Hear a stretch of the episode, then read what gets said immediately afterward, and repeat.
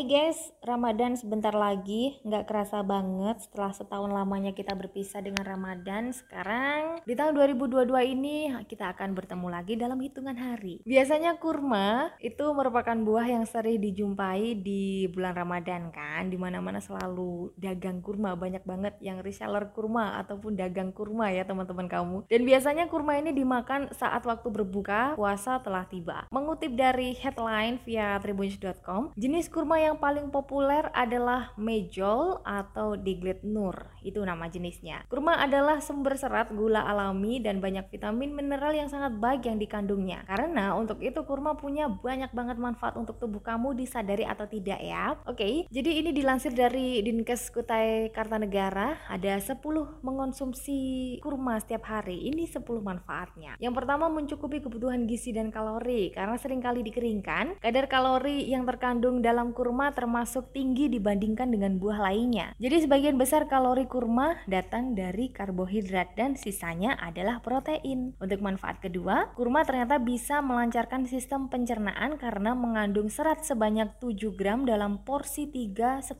ons atau 0,99 kg dan kamu bisa memasukkan uh, kurma ini dalam menu diet harian kamu. Serat di dalam kurma ini bisa mencegah konstipasi dan bikin gerakan usus besar lebih teratur khususnya dalam membentuk feses. Cocok banget buat kamu yang lagi diet ya. Yang selanjutnya ini tingginya kadar antioksidan dalam kurma ternyata bisa mencegah tubuh dari berbagai macam penyakit kronis. Misalnya aja nih, penyakit jantung, kanker, diabetes hingga Alzheimer. Ya, ini berguna banget ini untuk mencegah penyakit kronis. Next, ternyata juga bisa membantu melancarkan proses persalinan normal untuk para calon ibu. Bila kamu makan kurma tiap hari selama beberapa minggu terakhir sebelum lahiran, ternyata bisa membantu melancarkan persalinan secara normal ya, bukan sesar. Jadi efek yang dihasilkan adalah leher rahim akan melebar sehingga induksi tidak perlu dilakukan dan bahkan dengan makan kurma setiap hari sebelum melahirkan itu juga bisa mengurangi waktu persalinan. Jadi persalinan bisa jadi lebih singkat, tidak perlu lama-lama gitu ya. Next,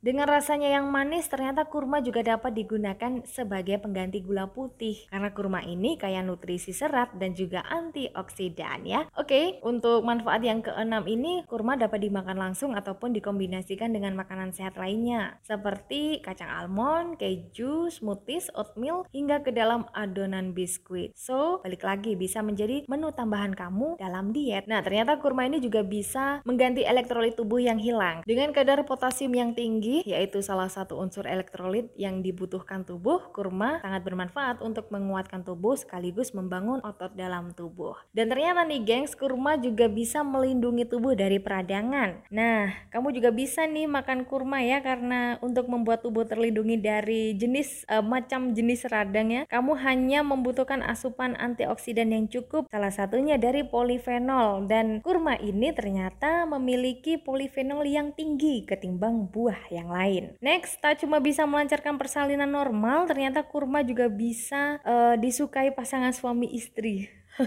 Karena apa? Karena bisa meningkatkan kesuburan, baik itu dari pria maupun dari wanita. Jadi, itu semua berkat asam amino yang ada di kandungnya. Selain asam amino, ada juga seng. Jadi, cocok banget buat kalian para pengantin baru untuk menyuburkan alat reproduksi kalian ya. Oke, yang terakhir adalah mencegah anemia. Jadi buah nabi ini bisa membuat kamu tidak mudah lelah dan pucat karena anemia. Dengan makan kurma setiap hari, kandungan zat besinya akan meningkatkan produksi sel darah merah. Sangat berguna banget buat kamu yang mungkin sering anemia dan bisa mencegah anemia. Jadi sekarang uh, itu dia 10 manfaat kurma dan bisa kamu konsumsi setiap harinya selama bulan Ramadan ya. Oke, jadi kamu bisa mendengarkan tips-tips lain lainnya selama bulan Ramadan ini tentunya hanya di Spotify di Tribun News Podcast.